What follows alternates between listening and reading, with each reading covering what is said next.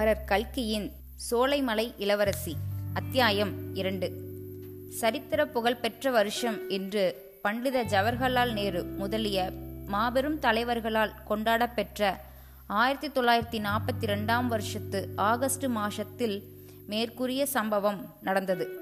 சில காலமாகவே இந்திய மக்களின் உள்ளத்தில் குமுறிக்கொண்டிருந்த கோபோகினி மலை மேற்படி 1942 ஆண்டில் படீரென்று வெடித்தது.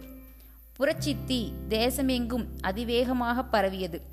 அந்த புரட்சித்தீயை நாடெங்கும் பரப்புவதற்கு கருவியாக ஏற்பட்ட தேசபக்த வீரத்தியாகிகளின் நம் கதாநாயகன் குமாரலிங்கமும் ஒருவன். அந்த அதிசயமான 1942 ஆகஸ்டில் அதுவரையில் தேசத்தை பற்றியோ தேச விடுதலை பற்றியோ அதிகமாக கவலைப்பட்டறியாத அநேக பேரை திடீரென்று தேசபக்தி வேகமும் சுதந்திர ஆவேசமும் புரட்சி வெறியும் பிடித்து கொண்டன. ஆனால் குமரலிங்கமோ வெகுகாலமாகவே தேசபக்தியும் தேச சுதந்திரத்தில் ஆர்வமும் கொண்டிருந்தவன். அந்த ஆர்வத்தை காரியத்திலே காட்டுவதற்கு ஒரு தக்க சந்தர்ப்பம் இப்போது வந்துவிட்டதென்றும் பாரத தாயின் அடிமை விலங்கை முறித்தெறிப்பதற்கு இதுவே சரியான தருணம் என்றும் அவன் பரிபூர்ணமாக நம்பினான். காந்தி மகாத்மாவையும் மற்றும் தேசத்தின் ஒப்பற்ற மாபெரும் தலைவர்களையும் அந்நிய அதிகார வர்க்க சர்க்கார் இரவுக்கிரவே சிறைப்படுத்தி யாரும் அறியாத ரகசிய இடத்துக்கு கொண்டு போனார்கள் என்ற செய்தி அவனுடைய உள்ளத்தில் மூண்டியிருந்த ஆத்திரத்தீயில் எண்ணெயை ஊற்றி பொங்கி எழச் செய்தது. ஸ்ரீ சுபாஷ் சந்திர போஸ் பெர்லின் ரேடியோ மூலமாக செய்த வீரவேச பிரசங்கங்கள் தேச விடுதலைக்காக எத்தகைய தியாகத்துக்கும் அவன் ஆயத்தமாகும்படி செய்திருந்தான். உலகமெங்கும் அந்த சமயம் நடந்து கொண்டிருந்த சம்பவங்களும் தேசத்தில் நிகழ்ந்து கொண்டிருந்த காரியங்களும் அவனுடைய நவயௌன தேகத்தில் ஓடிக்கொண்டிருந்த சுத்த ரத்தத்தை கொதிக்கும்படி செய்திருந்தன. தேச விடுதலைக்காக ஏதேனும் செய்தே ஆக வேண்டும் என்று அவனுடைய நரம்புகள் துடித்து கொண்டிருந்தன. அவனுடைய உடம்பின் ஒவ்வொரு அணுவும் குமுறி மோதி அல்லோல கல்லோலம் செய்து கொண்டிருந்தது. பாரத நாட்டின் இறுதியான சுதந்திர போரில் அவசியமானால் தன்னுடைய உயிரையே அர்ப்பணம் செய்து விடுவதென்று அவன் திடசங்கல்பம் செய்து கொண்டான். இந்த நிலையில் அவனுடைய மனோதிடத்தையும் தீவிரத்தையும் உபயோகப்படுத்துவதற்கு நல்லதொரு சந்தர்ப்பம் வாய்த்தது. வடநாட்டிலிருந்து புரட்சி தலைவர் ஒருவர் சென்னைக்கு வந்தார். புரட்சி திட்டத்தை மாகாணமெங்கும் அதிவிரைவாக பரப்புவதற்கு அவர் தக்க ஆசாமிகளை தேடிக்கொண்டிருந்தார். மேற்படி தொண்டில் ஈடுபடுவதற்கும் குமாரலிங்கம் முன்வந்தான். அவனுடைய பேசி பார்த்து தகுந்த ஆசாமிதான் என்று தெரிந்து கொண்ட தலைவர் தெற்கே பாண்டிய நாட்டுக்கு போகும்படி அவனை பணிந்தார். குமாரலிங்கம் பாண்டிய நாட்டைச் சேர்ந்தவன் என்பதோடு அந்த நாட்டில் பிரயாணம் செய்து பழக்கமுள்ளவன். எனவே மேற்படி தொண்டை மேற்கொள்ள அவன் உற்சாகத்துடன் முன்வந்தான். சைக்ளோசைட் இயந்திரத்தில் அச்சடித்த துண்டு பிரசுரங்களுடன் குமாரலிங்கம் பாண்டிய நாட்டுக்கு சென்றான்.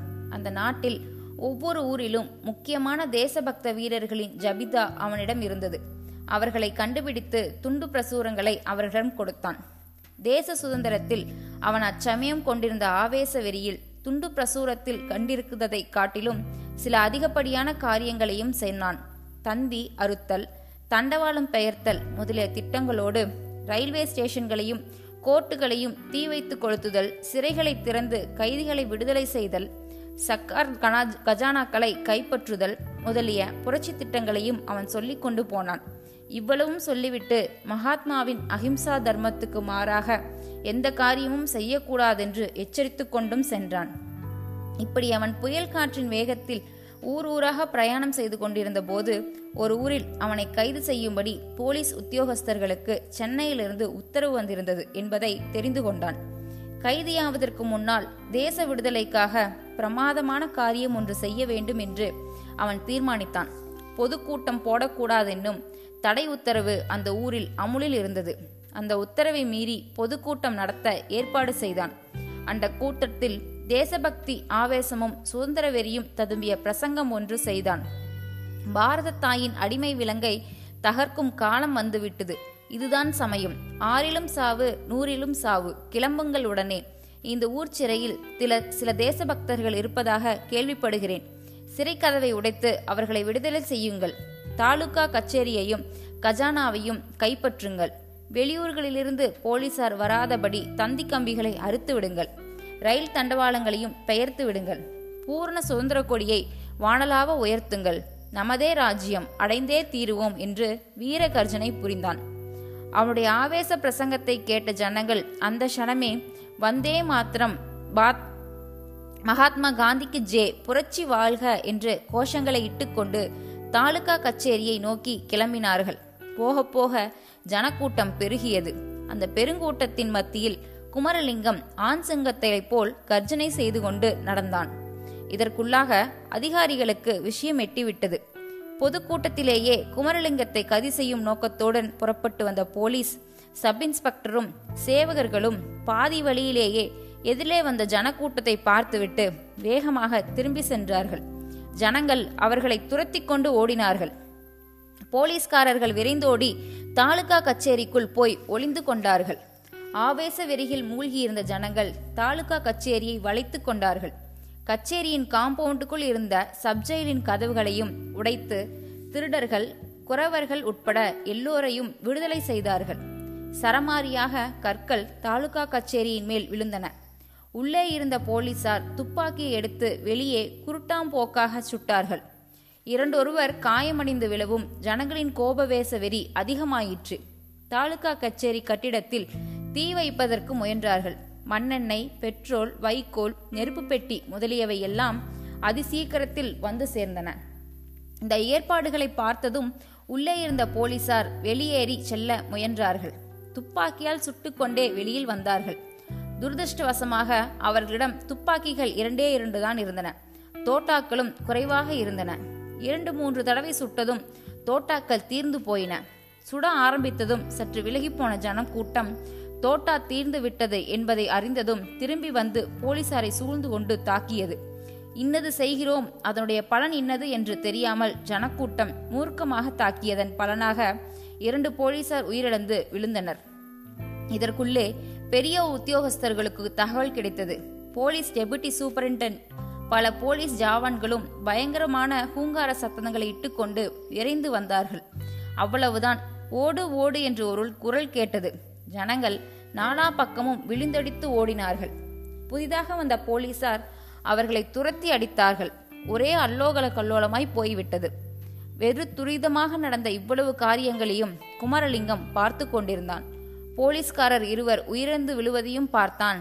தூரத்திலே பெரிய போலீஸ் படை வருவதையும் ஜனங்கள் சிதறி ஓடுவதையும் கவனித்தான்.